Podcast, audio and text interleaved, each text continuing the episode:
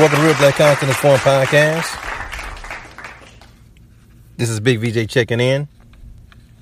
Today's conversation, we're going to talk about the brother minister from Chicago and his 4th of July message, his Independence Day message entitled The Criterion, which means judging right? When you do the etymology of the word. And of course, you know, the brother minister Chicago, man, he did a excellent job, like we all knew he would. The entire lecture was like three hours long. And man, I'm talking about um for me, it felt like it was four hours because I was waiting the whole hour. You know, I was excited, man. I, I, really wanted to hear what the brother minister from Chicago, the Honorable Louis Farrakhan, had to say to the people, man. I was like, yo, this is. It just felt right. You know what I'm saying? Like, it just felt like, you know, we just. It's time to hear what the brother minister got to say from Chicago, right? So, beautiful thing. I enjoyed it. Watched it with my family. It was a beautiful thing, right? Right? Before we move any further, though, we must give respect and honor where it's due, right? So there would be no brother minister from Chicago, the Honorable Louis Farrakhan, without the Honorable Elijah Muhammad, right? His teacher. You got to have a coach. You got to have a coach, right?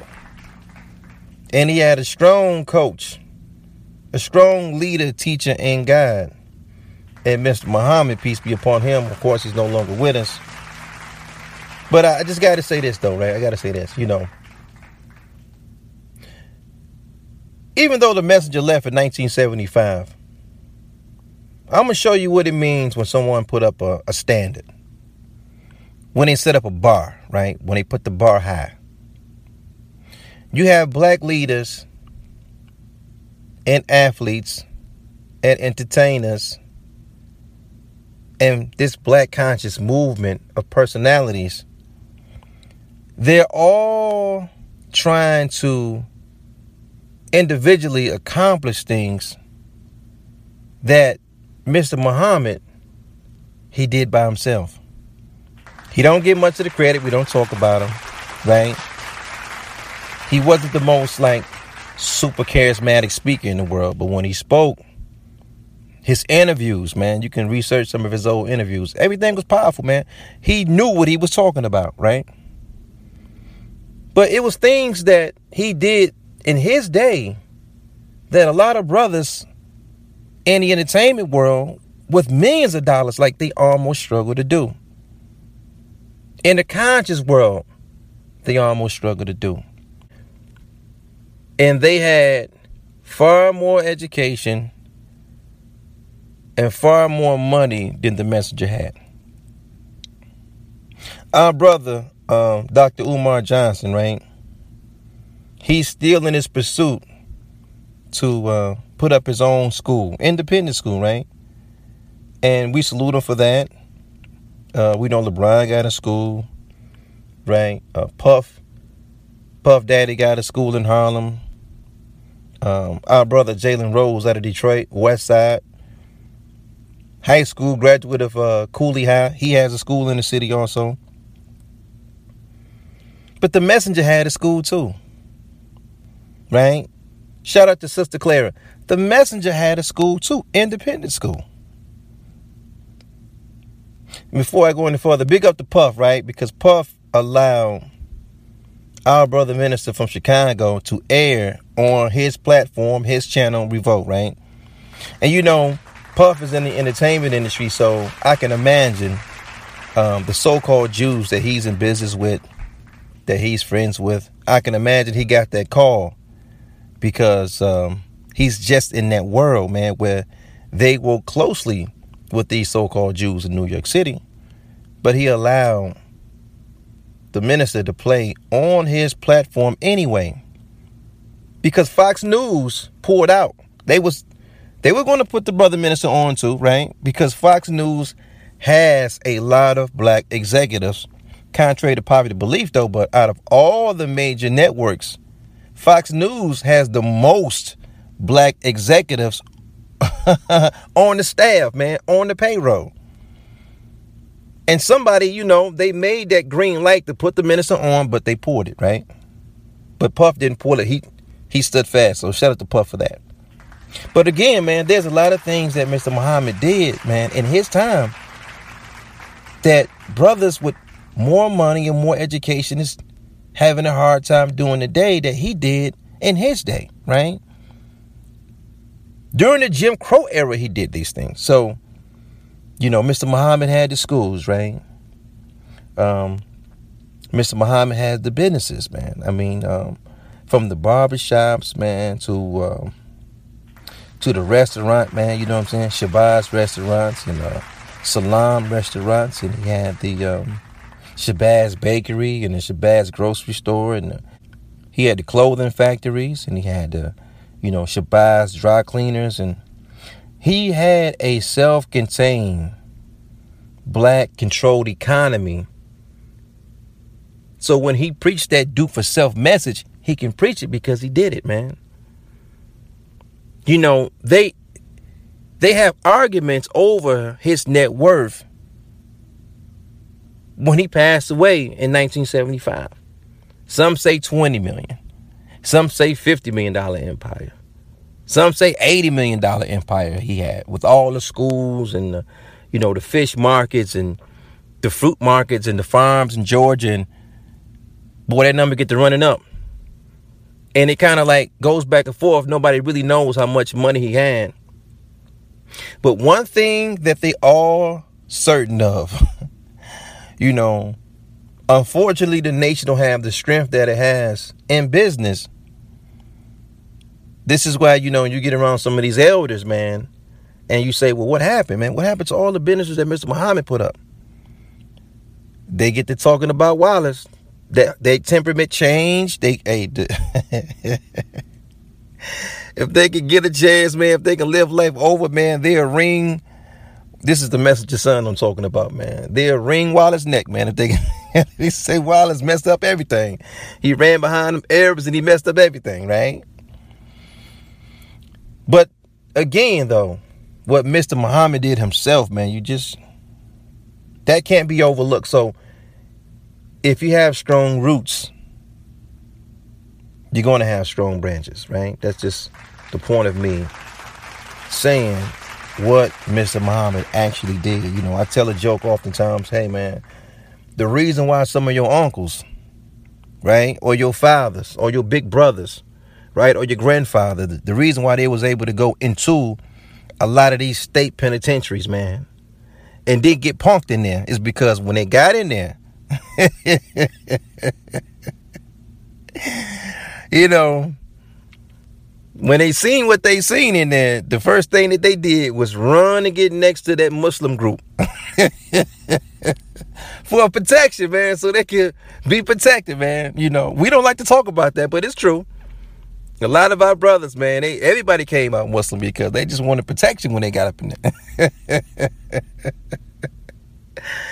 all right, all right, all right. But today's conversation, again, we're going to talk about the brother minister's lecture, you know, judging, right? That's the etymology of the word. The name of the lecture is judging that he gave on the garden, right? So let's uh, let's have a good conversation about that. So our brother minister from Chicago, what were some of the subject matters that he touched on when he spoke in the garden, right? You know, he brought out that coronavirus, and his estimate though was a it was a curse from God.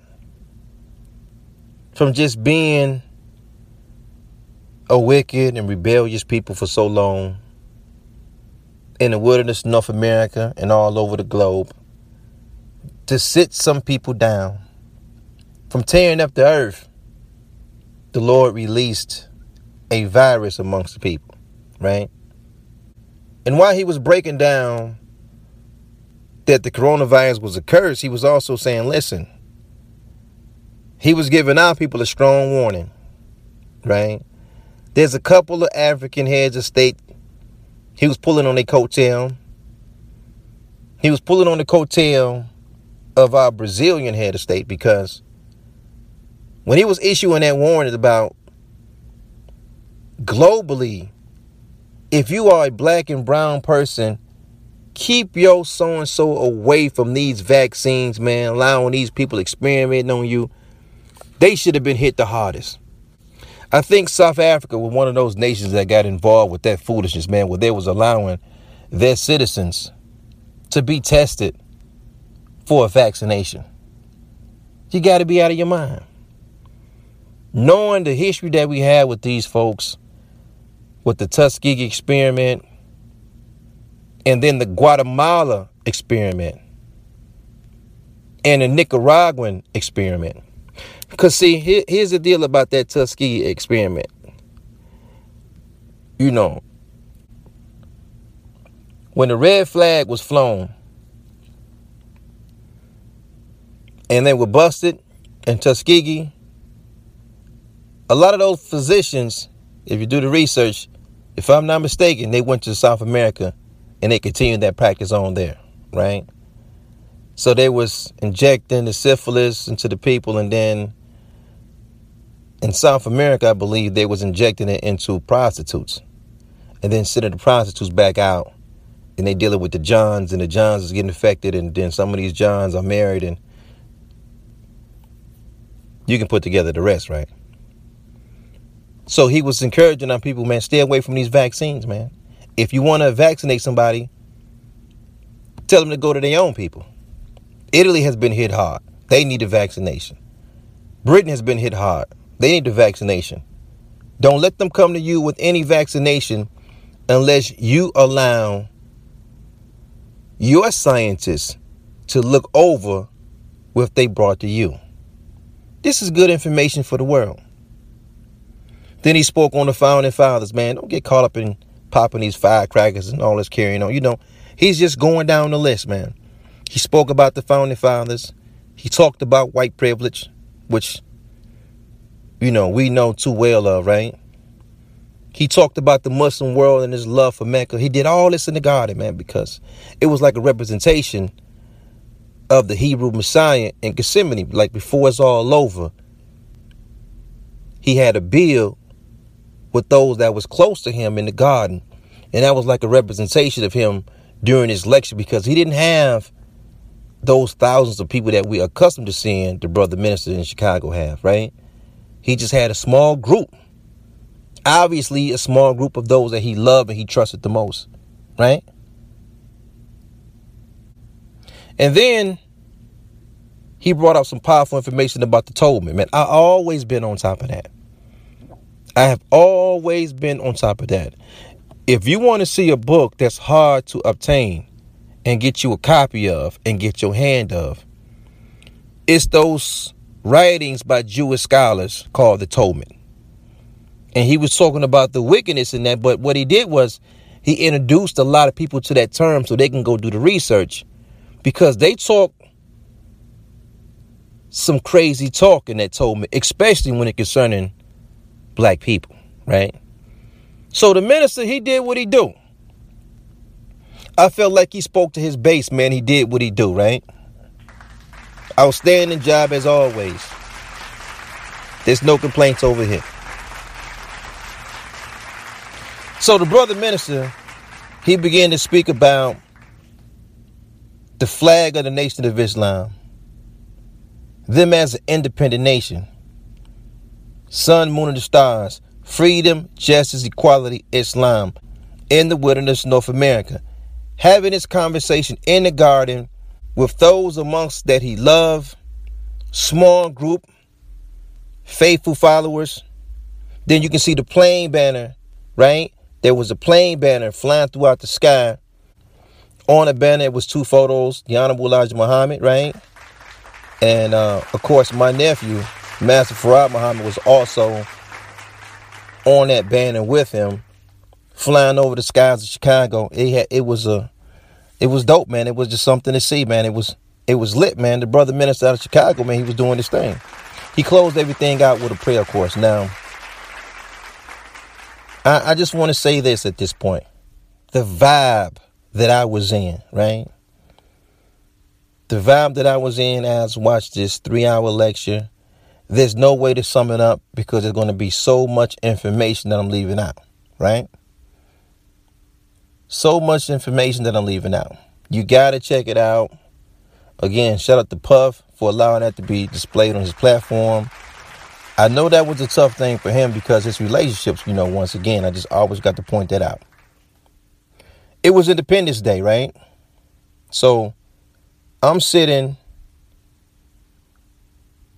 watching the lecture, right? In the painted picture, I had my supreme wisdom out.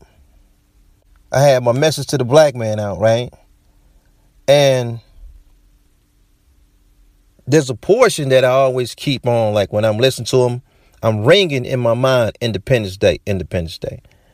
And I'm thinking about what the Muslims want excerpt from the message to the black man that was produced in the course 1965. It's like, you know, in the back of the old Muhammad Speaks used to be there in the final call, what the Muslims want, right? It's a bullet point for objectives of what the Nation of Islam wants. Very powerful, very detailed, though, right? You can just look at what they, and then immediately following that, it'll say what we believe. So now all this is ringing in my mind. It's Independence Day, what the Muslims want, and then I'm thinking about the 90th anniversary of the Nation of Islam. And I'm asking myself this is it time that the Nation of Islam talk about a move back to Africa? Is it time?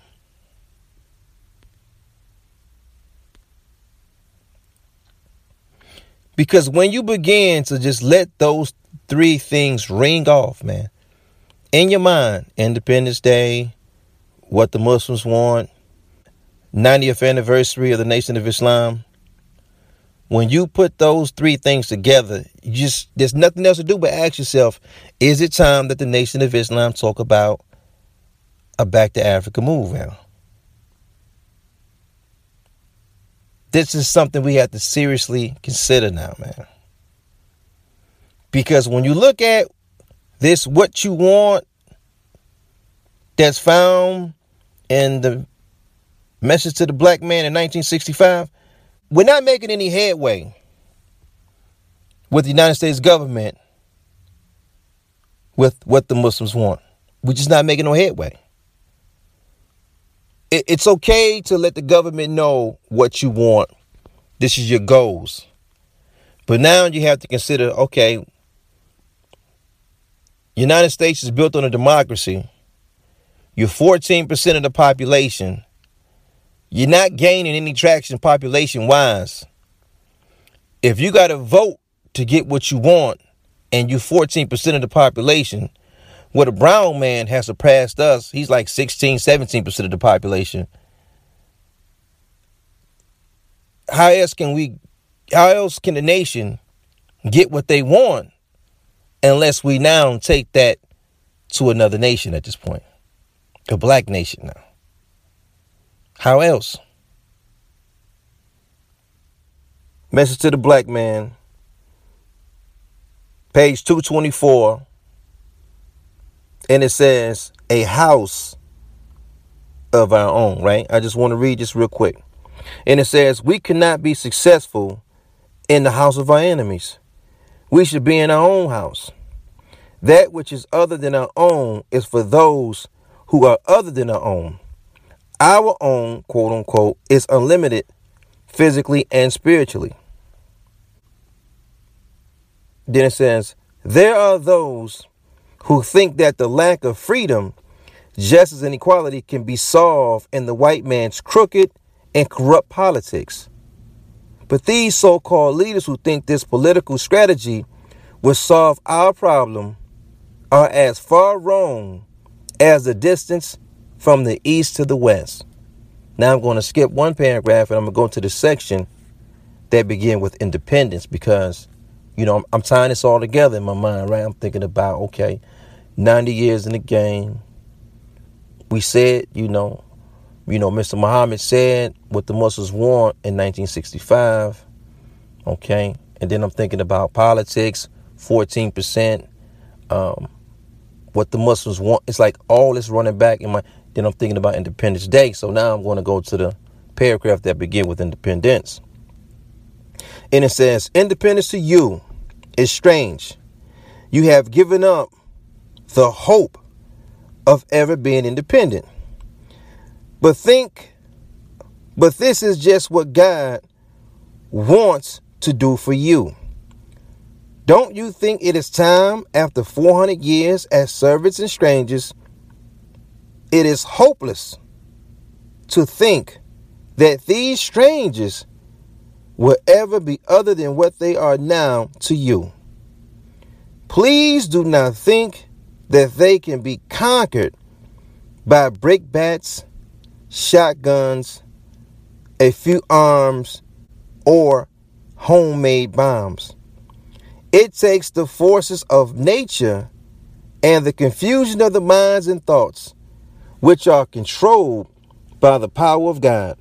Be wise and submit to God, who has the power to defend you and destroy your enemies who are too powerful for you. I got to go back to the first paragraph. We cannot be successful in the house of our enemies.